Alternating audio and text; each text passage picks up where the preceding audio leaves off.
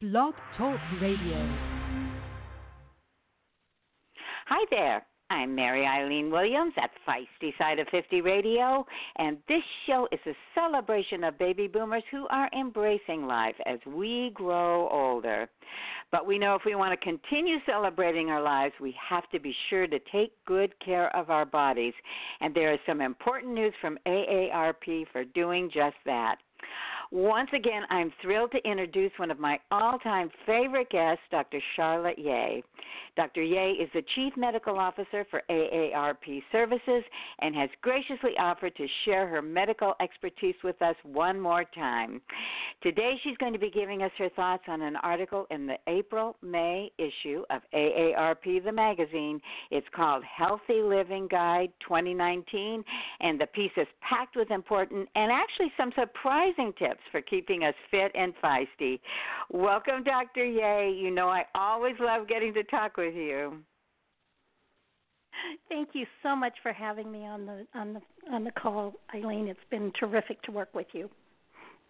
Well, speaking of terrific, this piece was really terrific. I thought it was especially helpful because it covered uh, the regular, most of the major health concerns we have as we grow older. And there was general information, some of it I knew, but some of it was kind of surprising. so I, since we don't have all that much time, let's get right on it. And of course, the biggest, or one of the biggest for us, is uh, heart health. And you are the expert in a lot of areas, but so what do you think about how we can take care of our heart and, and our cardiovascular system as we age?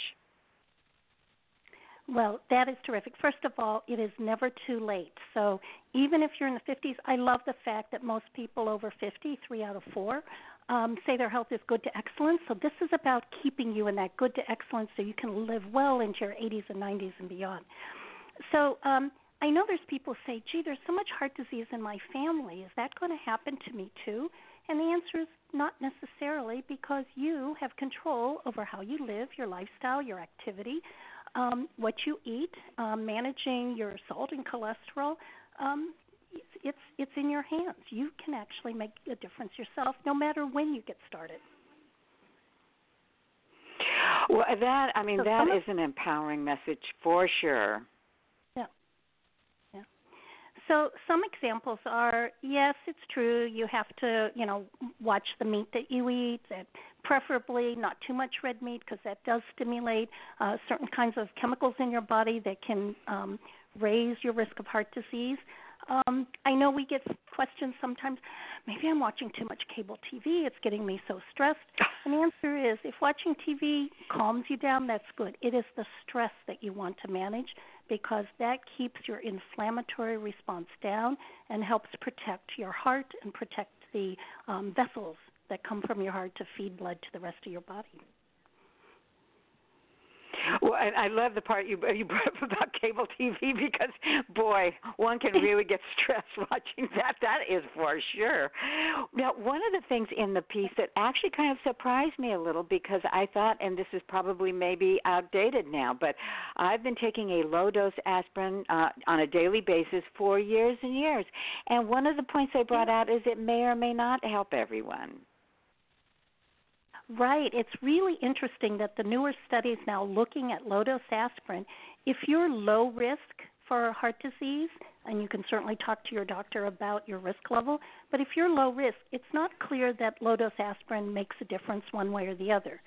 Clearly, if you're at um, high risk of a heart disease, the aspirin can be helpful. And more importantly, if you have diabetes and are at moderate or high risk of heart disease, then yes, the low dose aspirin is very helpful. Well, and and as I said, I mean, the piece you know covered, of course, you know, eating right and those kinds of things. And then I had to laugh again at the cable TV mention because I kind of get a little stressed every once in a while myself, and I don't think I'm alone. So, I mean, they they there's a little bit of in, in addition to the solid information, there's a touch of humor in this as well. So, uh, but again, I could chat with you forever. I want to be mindful of the time, so I'm going to move on. Cardiovascular cardiovascular health, of course, is a worry, but so is neurological health. Uh, and I got to confess, I've noticed myself losing words. They come, but they don't come, you know, when I want them to always. Uh, and I actually have a friend who is suffering from real dementia. So this is a big this is a big fear for a lot of us. What are some ways we can stay mentally sharp? So this is really important because people think there's nothing I can do um, about my brain and my brain health, and that's totally wrong. You absolutely can. And the things that are good for your body are the same things that are good for your brain, like exercise. It doesn't take a lot of exercise. You know, a 30-minute walk. You know, five times a day. Um, you know, turn off your cable TV and go for a walk outside. Um, yeah. Reduce your stress. Um, are all good for your brain health as well as good for your body health.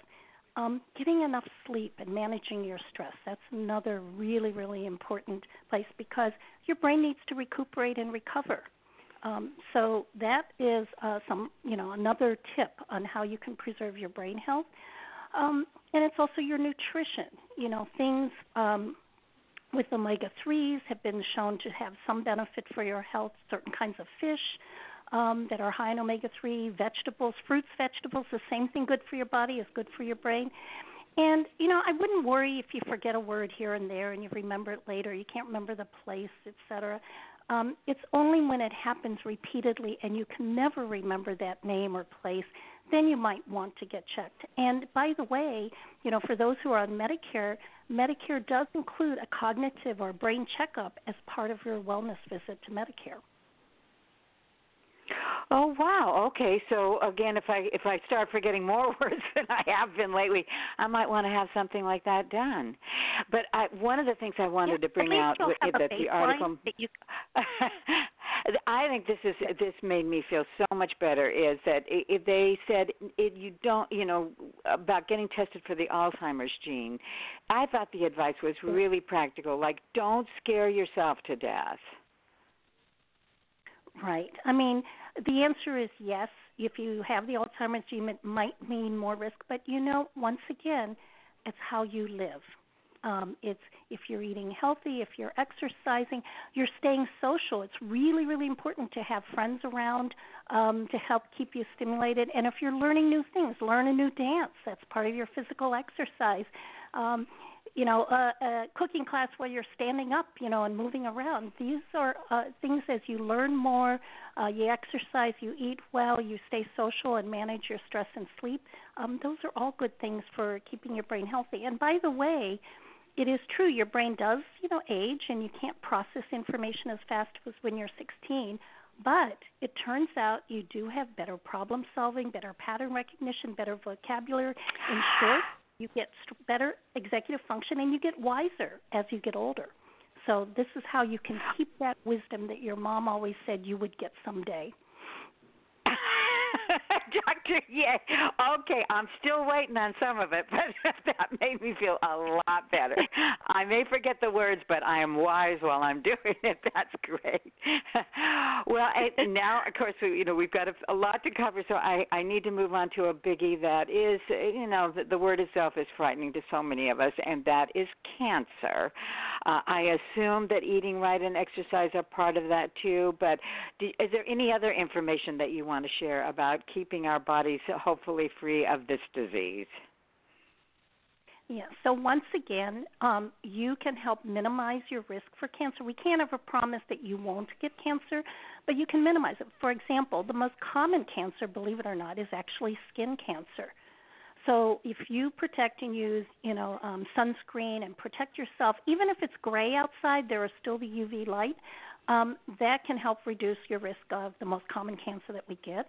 Um, don't forget about preventive care. You know, colonoscopies. I know everyone hates that, but you know what? If we can discover the polyps before they become cancer, you can stay cancer free just through those regular checkups. And if you're a little afraid, you know, there are uh, of a colonoscopy for starters. There's actually a test now that you can give a little stool sample and they can test the immunochemistry uh, right from that as well, uh, which you can do as an alternative if the colonoscopy is too scary for you for starters.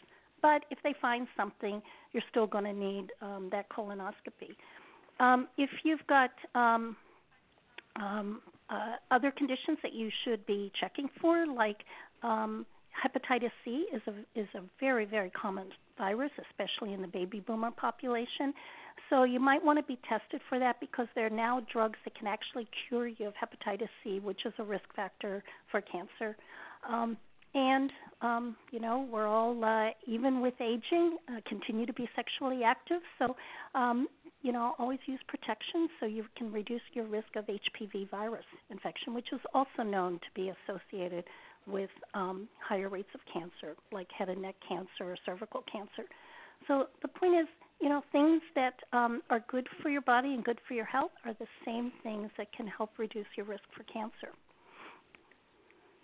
Oh, Dr. Yeh, well, that is again, you know, as I say, each thing that you mentioned, I mean, we do have uh, power to take control of our health. Things happen, you know, we, we're aging, but we really do have uh, a lot of uh, personal responsibility and, and personal power. And I just want to say, on the note of cancer, one of the things in the article that gave me a little pause was about the skin cancer. I'm blonde, and of course, I baked for years, and I've had a few skin cancers. And they do say that that can increase your risk for other types of cancer. But I figure if I keep eating my veggies, I'm going to be just fine. That's right. And do your preventive screenings, the mammograms, the pap smears, um, the colonoscopies. You know, this is something that you can keep things small if you find it early enough.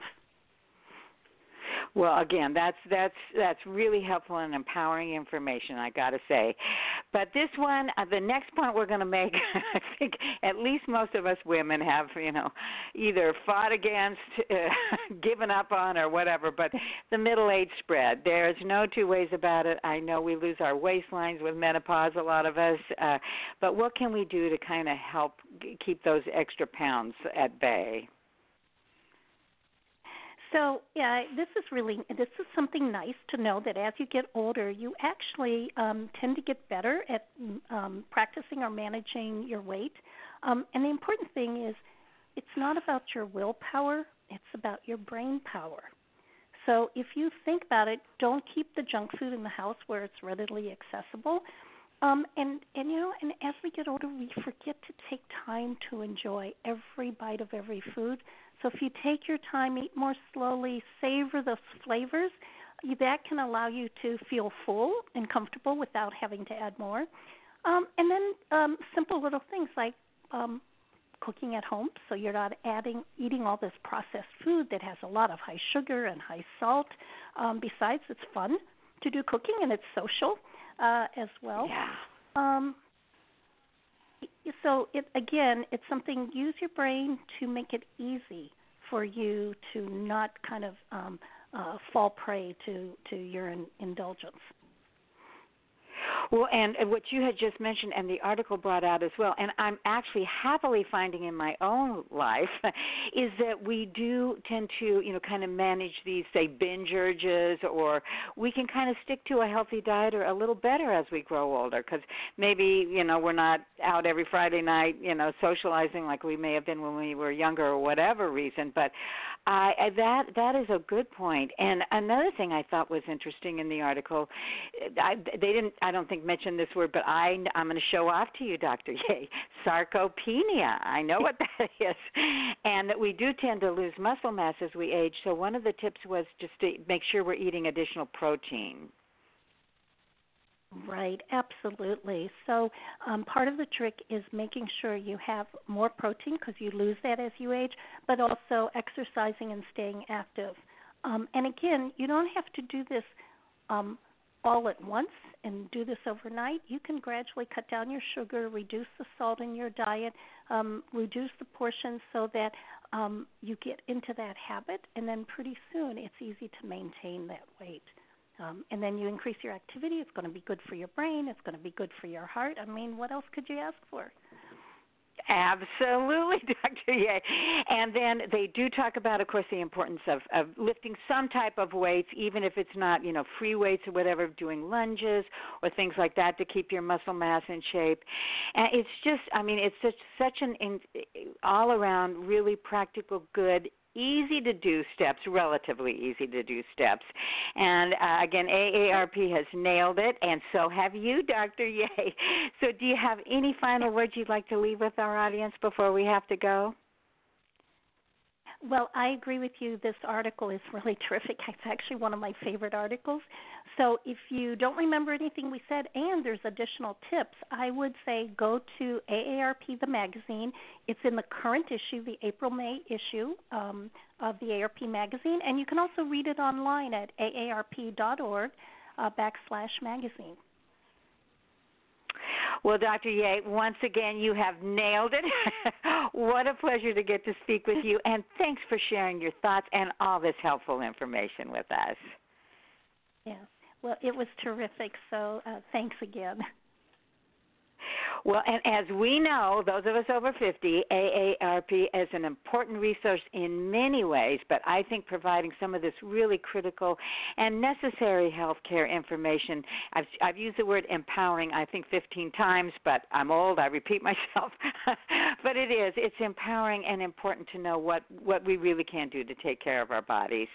And for all you listeners out there, I believe it's time we boomers take pride in all of our accomplishments, our glorious maturity, and don't forget to celebrate and, as I just said, take care of those precious bodies by keeping them as healthy as we can, just like Dr. Yeh suggests we do. And while you're at it, don't forget to go out there and show the world just how feisty a woman over 50 can be. This is Mary Eileen Williams at Feisty Side of 50 Radio saying I'll catch you next time. Bye bye.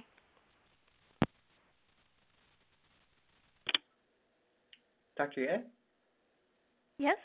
Hi. Was that okay? Uh, that was great.